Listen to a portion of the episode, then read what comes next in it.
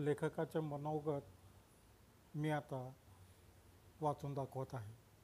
लेखक आहेत सुरेंद्र पुरुषोत्तम पाथरकर. या कथा त्यांनीच लिहिलेल्या असून पॉडकास्ट पण ते स्वतःच करीत आहेत. हे निवृत्त अधीक्षक सेंट्रल वेअरहाऊसिंग कॉर्पोरेशनमध्ये होते. त्यांचे वडील कैलासवासी पुरुषोत्तम यशवंत पाथरकर प्राथमिक शिक्षक सरस्वती विद्यालय नाशिक येथे होते. आता लेखकाचे मनोगत आपण ऐकू. लहानपणापासून लिहिण्याची आवड. एकोणीसशे पंच्याहत्तर टू एकोणीसशे ऐंशीच्या दरम्यान नाशिकच्या गावकरी वर्तमानपत्रात काही सामाजिक विषयांवर लेख लिहिले होते. सेंट्रल वेअरहाऊसिंग कॉर्पोरेशनमध्ये एकोणचाळीस वर्ष सेवा झाली. तेव्हा हेड ऑफिस दिल्लीवरून हिंदीमध्ये त्रैमासिक प्रसिद्ध होत असे. त्यात माझ्या हिंदी भाषेत कथाशृंखला एक दोन तीन चार पाच सहा सात अशा प्रसिद्ध झाल्या आहेत. नंतर कामाच्या व्यापामुळे निवृत्तीपर्यंत लिखाणाला वेळ देता आला नाही. फेब्रुवारी दोन हजार पंधराला निवृत्त झाल्यावर मात्र ठरवून लिखाणासाठी वेळ काढलेला आहे. नमस्कार. आज आपण माझी पहिली कथा रेशीम गाठी ऐकणार आहे.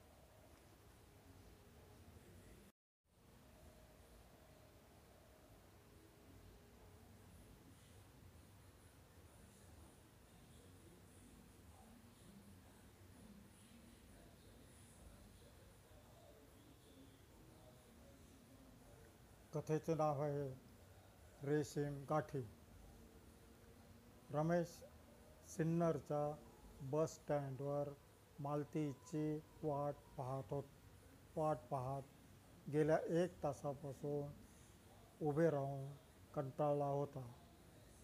रमेश व मालतीला शिर्डीला साईबाबांच्या दर्शनाला जायचे होते. मालती नाशिकला राहत होती तर रमेश सिन्नरचा रहिवासी होता. दोघांची ओळख नाशिकच्या बी वाय के कॉमर्स कॉलेजच्या पहिल्या वर्षात असताना झाली होती. कॉलेजला पहिल्या वर्षीच्या ॲडमिशनच्या दिवशी संयोगाने दोघांनी एकमेकांना बघितले आणि काही काळाच्या आत दोघे एकमेकांचे कधी झाले कळलेच नाही. आता दोघेही बी कॉम शेवटच्या वर्षाला होते. चंद्रकलेप्रमाणे दोघांचे प्रेम प्रकरण वाढतच होते. एवढ्यात नाशिकहून आलेल्या बसमधून मालती आपली पर्स सावरत खाली उतरली. तिची तारांबळ बघून रमेशला हसू येत होते. रमेश मालतीला घेऊन बस स्टँडवर बाहेर आला. मालतीला मालतीचा नाश्ता झाला नसणार याची खात्री रमेशला होती. रोड क्रॉस करून आल्यावर समोरच एका हॉटेलमध्ये छान गरम गरम बटाटे वडे तयार होत होते. रमेश मालतीने नाश्ता केला चहा घेतला पाण्याची बाटली घेतली. रमेशने त्याची मोटरसायकल बाजूला झाडाखाली उभी केली होती. रमेश मालती मोटरसायकलवर बसले व शिर्डीच्या दिशेने निघाले. साधारण दोन तासात दोघे शिर्डीच्या श्री साईबाबा मंदिरात पोहोचले. मंदिराबाहेरपर्यंत लोकांची रांग होती. कोणतीही घाई न करता दोघांनी निवांतपणे साईबाबांचे दर्शन घ्यायचे ठरवले व रांगेत उभे राहिले. दर्शन रांग हळूहळू पुढे सरकत होती. तशी दोघांनी आता पुढे काय कसे करायचे या विषयावर हळू आवाजात चर्चा चालू केली. कारण आता एकाच महिन्यात बी कॉम फायनल वर्षाचा निकाल लागून डिग्री हातात पडणार होती. दोघांच्याही घरून त्यांच्या लग्नाला परवानगी होती. रमेशची मात्र एक अट होती ती म्हणजे मालतीने पण जॉब करावा. कारण एकट्याच्या पगारात संसार नीट होत नाही. महागाईमुळे ओढाताण होते. मुलांना चांगलं शिक्षण देऊन त्यांचं भविष्य घडवू शकत नाही. यावर दोघांचे एक मत झाले. दोघेही साईबाबांचे भक्त होते. रांगेत अत्यंत कमी दरात चहा मिळत होता. रमेश मालतीने चहा व बिस्किट घेतले. नंतर मेन एंट्री आली व स्त्री व पुरुष रांगा वेगवेगळ्या झाल्या.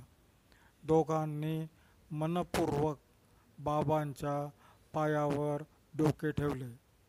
सिन्नरला आल्यावर मालतीला नाशिकच्या बसमध्ये बसवून रमेश घरी गेला.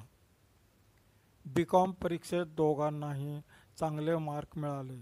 त्यानंतर रोज दोघे एम्प्लॉयमेंट न्यूज बारकाईने चाळत व जेथे शक्य होते तेथे ॲप्लिकेशन पाठवण्याचा सपाटा चालू केला. लेखी परीक्षेला बसायला सुरुवात केली. प्रयत्नांना यश मिळाले.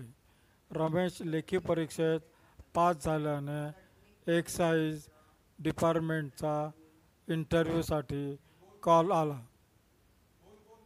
त्याचे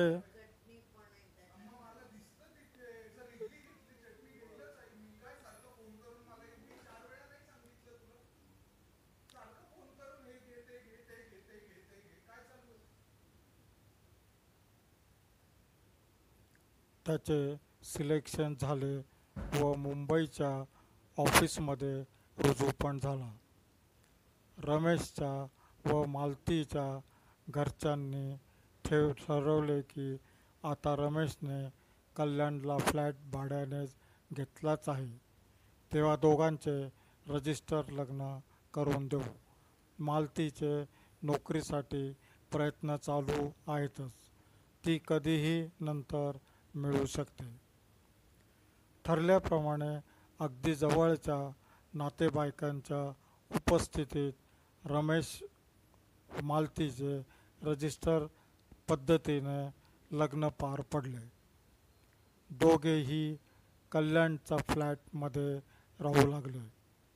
दोघांचा राजा राणीचा संसार आनंदाने सुरू होता.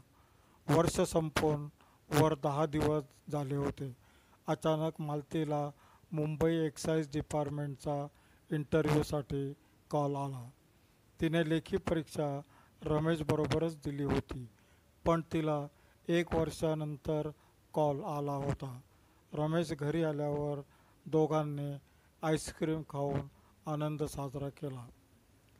कॉल लग्नापूर्वीच्या नावाने म्हणजे ज्या नावाने लेखी परीक्षा दिली होती त्या नावाने नाशिकच्या पत्त्यावर आला होता. रमेश मालती कल्याणला फ्लॅटमध्ये ज्या बिल्डिंगमध्ये राहत होते त्याचे ग्राउंड फ्लोअरला उदयराजे मुंबई हायकोर्टात प्रॅक्टिस करणारे वकील राहत होते. सकाळी उठून दोघे राजेसाहेबांना भेटायस गेले. राजेसाहेब खूप हुशार होते. त्यांनी शांतपणे दोघांचे म्हणणे ऐकून घेतले. घरातून चहा बोलवला उपाय सापडला. राजे म्हणाले तुम्ही दोघांनी एकमेकांना एकमेकांच्या संमतीने घटस्फोटासाठी कोर्टात अर्ज करायचा. कोर्टात जाऊन कोर्टात ठरवून दिलेल्या अटी शर्ती पाळून घटस्फोट घ्यायचा. इंटरव्ह्यू लग्नाच्या आधीच्या नावाने द्यायचा. सिलेक्शन झाल्यावर नोकरी जॉईन केल्यावर दोघांनी परत रजिस्टर लग्न करून घ्यायचे. त्याप्रमाणे ठरले. ठरलेल्या प्लॅनिंगप्रमाणे सगळे पार पडले.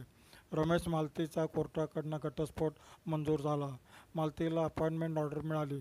कामावर रुजू झाल्यावर साधारण एक महिन्यानंतरचा शुभमुहूर्त पाहून परत एकदा जवळच्या नातेवाईकांच्या उपस्थितीत रमेश व मालतीची गाठ रेशीम गाठ बांधली गेली. लग्न पार पडले. कथा समाप्त. ही कथा सत्य घटनेवर आधारित आहे.